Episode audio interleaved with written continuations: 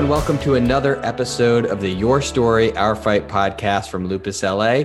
And thanks to our sponsors over at GSK. Today, we're going to have a little bit of a different conversation. I'm, I'm going to introduce you to my guest, Andrea Gershwin. And Andrea has, I think, a really helpful and inspirational story about her early diagnosis. And uh, Andrea, you were diagnosed 25 years ago. So um, I think hopefully things have have improved since your diagnosis. But I think your story really sheds some light on what a lot of people struggle with. So welcome to the podcast. How are you? I'm great. Thanks, Adam. Good to be here. Excellent. So so we were talking beforehand, and I know so you were diagnosed 25 years ago. Um, yes. But you really, uh, well, I'll let you tell it, but you really have an interesting sort of path toward getting your diagnosis. So why don't you sort of walk us through it a little bit? Yeah, it was a little, well, between 20, 25 years ago, I was living in New York. I'm in uh, Los Angeles now. And um, I just didn't feel well. And I went to my internist and he said, you know, maybe you have a, a the flu.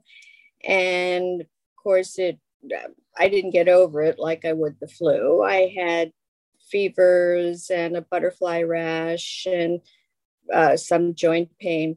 And uh, I went back to my internist who said, can't find anything wrong. Um, he, my internist, yes, he did take blood work and it came out just fine. Uh, so I went to another doctor. Then I went to an immunologist who said, um, can't find anything, but you might have in the future an autoimmune disease. I wasn't sure what that meant in the future since I wasn't right. feeling well that day. But um, so I would probably in New York went to six doctors totally who told and me what there was kept nothing you, wrong. I, what kept you um, pursuing it? I mean, obviously your symptoms kept you for kept pursuing it, but I think that takes a lot of mental fortitude to to say, okay, all these doctors are wrong, essentially. Yeah, I mean, I did. And, but on top of the symptoms, I started researching and I started reading. And I did come up with, I think I have lupus with all my symptoms, putting it together with my uh, reading, research. And I did say to one or two doctors, I think it might be lupus. And they said, no, it's not because the blood work doesn't show it. And at the time, you know, there were, I think, 11 criteria I mm-hmm. had to meet, and I didn't. Um, and then I went to LA. I mean, I moved to LA and I started the whole process again, going to doctors uh, until I finally was referred to a rheumatologist uh, who had an excellent reputation. And he did a whole bunch of blood work. And when I came back, he said, Well, you have lupus, but the good news is you're going to die of old age. And um, as strange as it may sound, I was so relieved. I was almost happy um, because the struggle to get the diagnosis was very, very hard. I mean, it was hard for me, but it was also hard with my family. When I say hard, um, I had a lot of difficulty getting people in my family to believe me. Um, they thought it was all in my head. Um, and I just didn't get enough support. On some level, it was a journey I really took myself, even though I have basically a very good support system. But mm-hmm. going through this, it was it wasn't there. Yeah, I mean, I think there's a there's a a stigma associated with the you look good i don't you know your symptoms could be all in your head that kind of thing you also have are going through i'm assuming you're training you're you're a psychiatric social worker so at the same time everybody is telling you it's in your head and all these doctors are saying you don't have what you think you have um, how are you sort of relating what you're learning, you know, in your training and your work to what these medical doctors are telling you? Right. Um, I didn't really ever doubt doubt that there was something um, medical going on. I I knew it wasn't in my all my head, but I I did have to question. Well, was I depressed? Um, I've never been, uh, you know, had any psychosomatic, you know, tendencies. Um, so I didn't really question myself, although there were times I thought, well, could this be depression? Because I was going through a lot of changes in my life as far as, you know, one job to another and thinking of moving to Los Angeles. So there were a lot of changes, but I never really questioned if there was something wrong. Um, it, it's really hard as a um, you know mental health provider or therapist to you know you can't think well i know it all therefore i can't get you know i can't get depressed or i can't get anxious. Um, but that was that was minimal. I didn't really question myself. Um, I, I think all in all what i went through helped me you know in my work. It mm-hmm. just made me that much more compassionate or um, empathetic. So, if you had a, a client now or a patient that was sort of going through a similar issue, what's your sort of advice to people who it that they have that nagging voice in the back of their head that's saying there is something wrong and nobody's seeing me and nobody's hearing me? What do you recommend other than other than being persistent? I would say be persistent, and I think um, you have to really trust trust yourself um, because in with lupus especially, and perhaps you know other illnesses, um, you know you may not get a diagnosis right away, but it will come. It will come, and and don't give up, and and do your research. Um, you know you can you can research yourself. And support groups are wonderful. Um, therapy, of course, you know, if you can. And there's mm-hmm. all kinds of therapy, you know, there's, you know, free, you know, no cost or online. But that's really important. But it, the more support you can get, the better. Mm-hmm. I think I also want to illustrate how how difficult this got because I know you have a story about a pulmonologist that you went to see, and I'll let you share. It's it's uh, we won't name names, but it is a um, shocking story. So I'll let you tell that one. Uh, it's a doctor in LA who was my primary care uh, physician, although he was a pulmonologist, although I didn't really have you know, lung issues associated with the lupus. Um, and I probably went to him three three times. And the third time, uh, I uh, repeated that I really think I have lupus. And uh, in the examining room, and he said, You don't have lupus. I said, I've done a lot of research and I have these symptoms. And he opened the door to the examining room and he said, You don't have lupus, get out. And he opened the door so I would leave. And I was in shock. I was in shock. I mean, he could have said, You don't have lupus, but to throw me out of his office was, uh, you know, unbelievable. And it was only a few weeks later that I did see this rheumatologist who gave me the diagnosis. And I wound up, I think, writing the other doctor a letter, which he probably either right. didn't read or tore up. But that well maybe he's listening. Story. maybe he's listening to this I and hope uh, so. he's learned he's I, learned some lessons because i hope so. I, I mean yeah. i uh, didn't know that even existed that kind of behavior but um, yeah.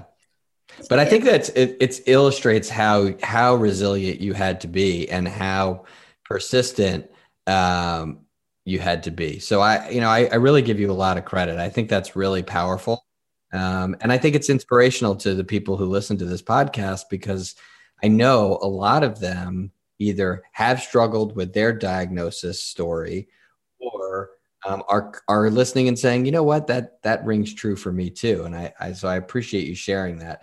We're going to take a quick break. Um, we're going to get some messages from Lupus LA, and we're going to come back and we're going to talk family um, because I think that's a really other aspect uh, to your story that people are going to want to hear. So uh, we'll be right back. Lupus LA provides financial grants for lupus patients in the greater Los Angeles area up to $500 per calendar year to cover costs for everything from electric bills, medical copays, medication costs, and more. Please contact our staff for further information.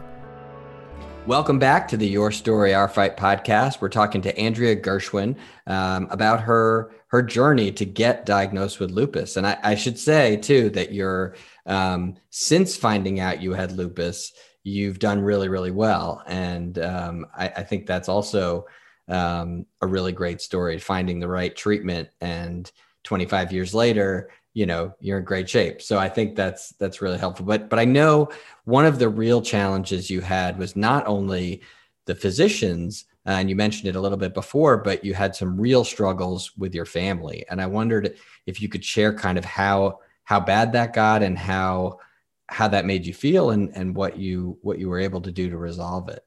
Started out again when i was in new york and um, very very close family members.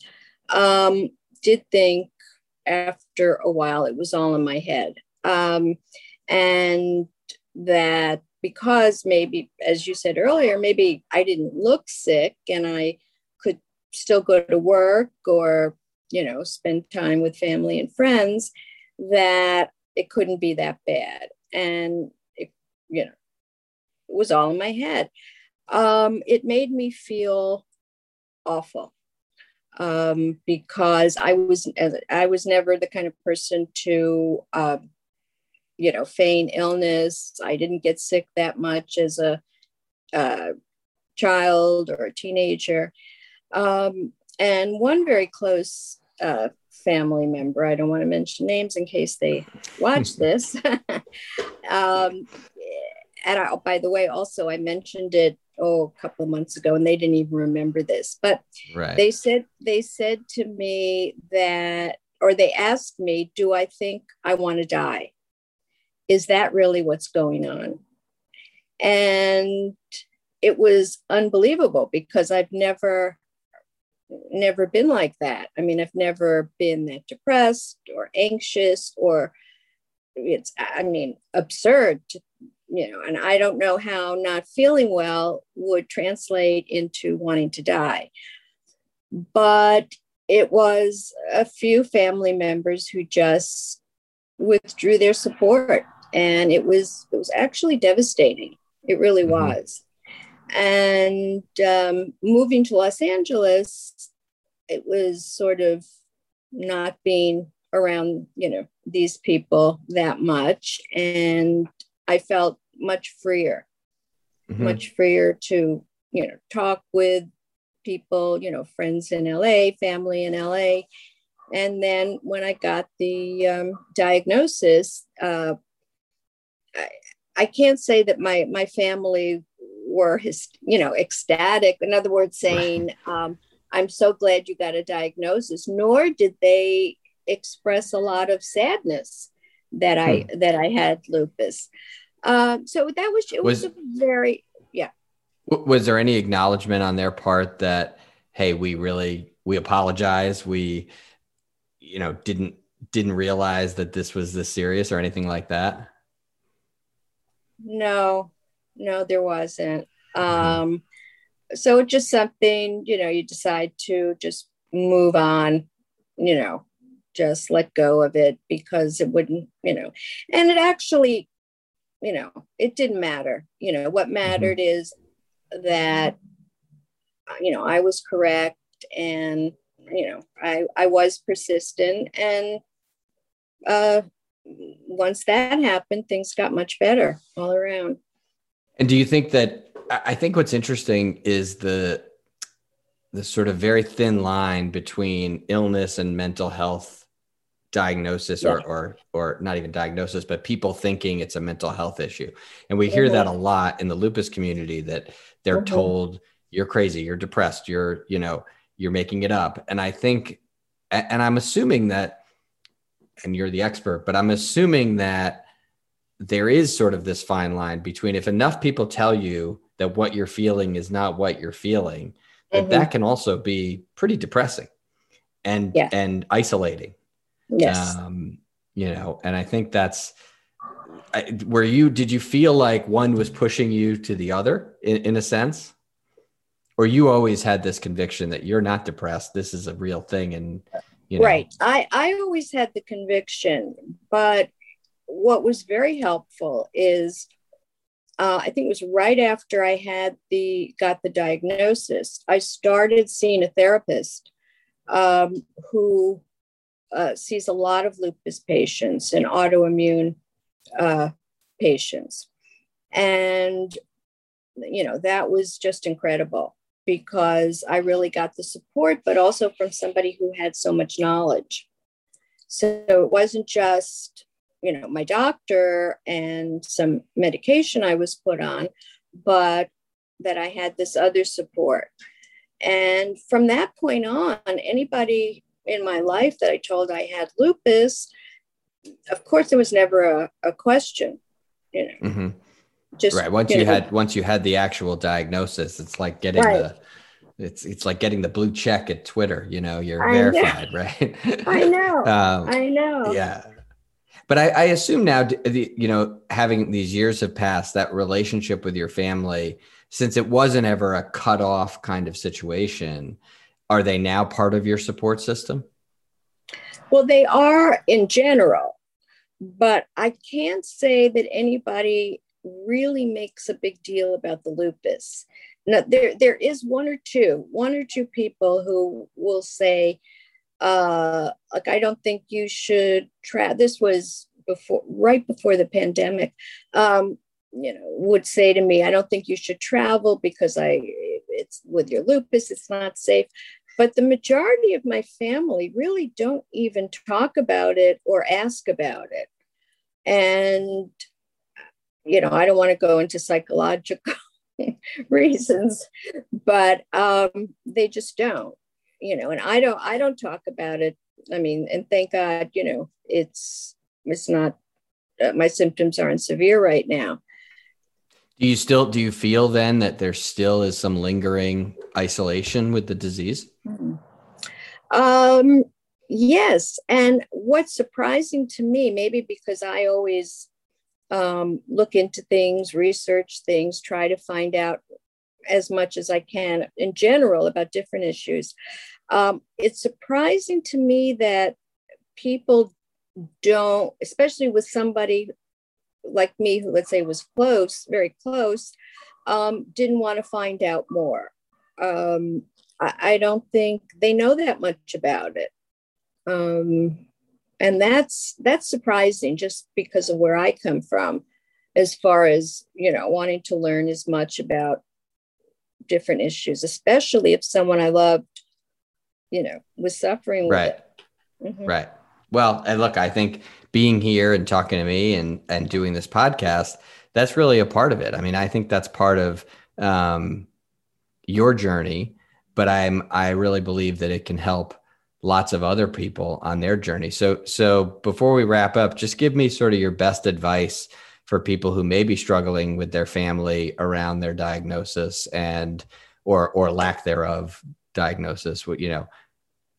I I would say even though it's very difficult. Try not to take it too personally if you're struggling with family and just be persistent and trust trust yourself you know uh, read as much as you can um, keep going try to find the best doctors in the field and get support in the way of counseling um, support groups individual counseling it's invaluable, invaluable. But don't give up. Don't give up. And if you can, don't take it too personally. I know that's hard, but it helps. I think that's great advice. I think that's great advice. And um, we're going to end it on that note. And I really appreciate you joining us, Andrea. I'm so thankful that you got the right diagnosis, got the right treatment, and really uh, persisted because I think um, the alternative is is certainly no fun. So thanks right. for joining us, Andrea. Appreciate it. It's a pleasure. Thanks for having me, Adam. On behalf of the entire team at Lupus LA, we thank you for joining the Your Story, Our Fight podcast. Please tune in, spread the word, and come back for more inspiring lupus stories. I'm your host, Adam Selkowitz, wishing you good health and to always remember your story is our fight.